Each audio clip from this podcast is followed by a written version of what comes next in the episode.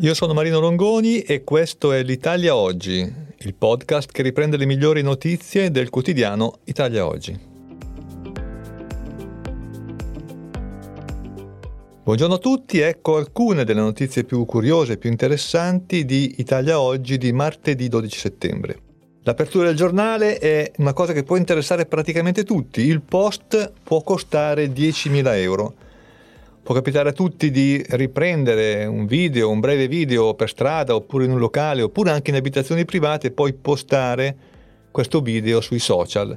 È quello che è successo in Spagna dove un automobilista eh, si è fermato, ha visto una persona ubriaca aggrappata a un cestino, ha registrato un breve video di un minuto e mezzo e poi l'ha postato sui social. Questo ha girato parecchio e alla fine ha dovuto pagare delle conseguenze piuttosto pesanti. Il garante della privacy spagnolo lo ha condannato a pagare 10.000 euro di multa. È successo in Spagna, ma potrebbe succedere benissimo anche in Italia perché le regole applicate sono quelle del GDPR eh, che sono valide, sono efficaci anche in Italia. Il problema è che eh, se il video gira in modo abbastanza consistente non può più essere considerato eh, un eh, social ad uso esclusivamente personale e quindi colui che l'ha girato, colui che l'ha postato è tenuto a utilizzare, a, a, anzi a rispettare tutte le regole previste dal GDPR ed è anche il responsabile del trattamento dei dati. Siccome naturalmente manca il consenso della persona che è stata ripresa, bene, questo eh, comporta l'applicazione di una sanzione che in questo caso è stata di 10.000 euro, ma eh, potrebbe essere leggermente inferiore o leggermente superiore. Comunque fate attenzione a quando postate video senza il consenso delle persone che vengono riprese perché questo vi potrebbe costare parecchio. La seconda notizia invece eh, riguarda soprattutto, anzi esclusivamente gli avvocati. Il gratuito patrocinio vale 630 euro e questo infatti il valore medio che viene liquidato agli avvocati che esercitano appunto il gratuito patrocinio nei confronti dei, degli imputati eh, o comunque dei soggetti del processo che eh, ne sono ritenuti soggetti appunto a questa, a questa misura di favore perché mh, hanno redditi piuttosto bassi. Il vero problema è che eh, i 630 euro corrispondono anche al eh, compenso che veniva liquidato mediamente dieci anni fa agli stessi avvocati. Naturalmente ci si lamenta, o meglio si lamentano gli avvocati, e in particolare Alberto Vigani, presidente del Movimento Forense, dice che non è possibile liquidare compensi così bassi perché sia per un processo penale che per un processo civile, come per esempio una causa di separazione o di divorzio, gli adempimenti da porre in essere, il lavoro da fare è eh, a volte anche molto molto consistente e certamente non è remunerato in modo adeguato con 630 euro.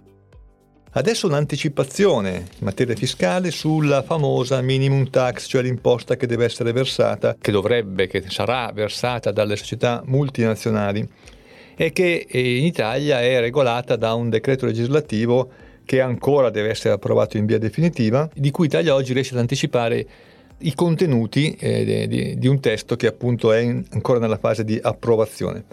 Bene, la notizia più interessante è che in realtà di minimum tax ce ne saranno tre, o meglio, la stessa minimum tax viene divisa in tre parti. La più importante è quella che appunto sarà applicata dalle multinazionali che eh, la operano in Italia e che prevede un'aliquota del 15%, è eh, diciamo la minimum tax base, ma a questa si aggiungerà anche un'imposta minima integrativa, e cioè un'imposta che deve essere versata dalle società madri localizzate in Italia in relazione alle controllate all'estero che non versano almeno il 15%. Infine ci sarà anche un'imposta minima supplettiva, qui la faccenda si fa un po' più complessa, ma si farà ricorso a, a questa imposta ulteriore solo nel momento in cui l'imposta minima integrativa non si applica e viene invece versata da una controllata di un gruppo multinazionale che opera in Italia, ma la casa madre in questo caso è in un paradiso fiscale. Quindi in un modo o nell'altro si cerca di andare a prendere eh, imposte dalle multinazionali che ovviamente utilizzano tutti gli stratagemmi possibili eh, per eh, eludere o per ridurre al massimo il, il loro carico fiscale. Infine, siamo sempre in tema di, di, di stretta attualità, visto che si parla molto eh, di reddito minimo. E la notizia viene invece da una sentenza del TAR Lombardia ed è che l'imprenditore può scegliere il contratto di lavoro.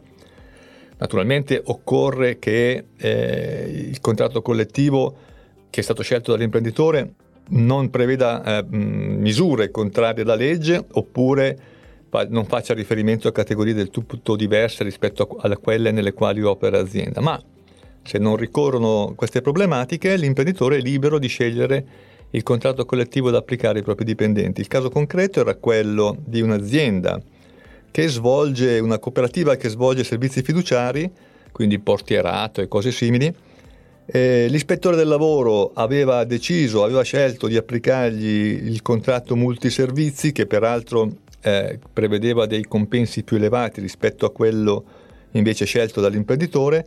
Eh, l'imprenditore eh, si è rivolto al, al giudice, al TAR, e il TAR gli ha dato ragione perché il contratto che aveva scelto, cioè quello previsto per i servizi fiduciari, era adeguato all'attività effettivamente svolta, era stato sottoscritto da organizzazioni rappresentative e quindi poteva utilizzarlo anche se i compensi previsti in questo caso erano leggermente inferiori. E infine, una notizia che traiamo dall'inserto scuola, il settimanale di Italia Oggi che esce tutti i martedì dedicato appunto al mondo della scuola.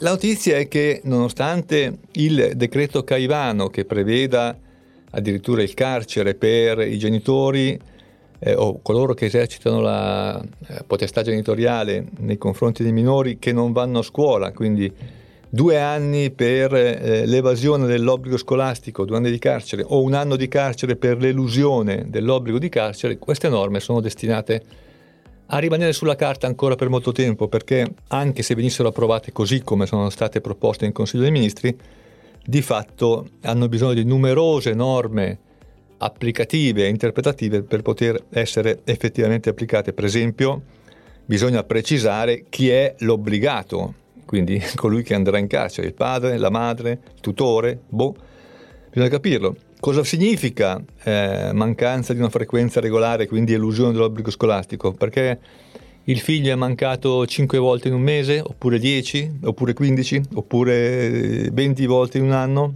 Anche questo andrà precisato. Infine, infine il passaggio di informazioni tra comuni e scuole, e poi come evitare pubblicazione di liste di inadempienti che sarebbero in violazione delle regole sulla privacy. Insomma, ci vorranno mesi, forse anni, per poter dare attuazioni a questa disposizione. Ricordiamo comunque che eh, anche nel caso di condanna a un anno o a due anni di carcere, se il genitore è incensurato si applicano i benefici di legge, quindi difficilmente qualcuno andrà in carcere per eh, l'applicazione di queste norme. E questo per oggi è tutto. Buona giornata.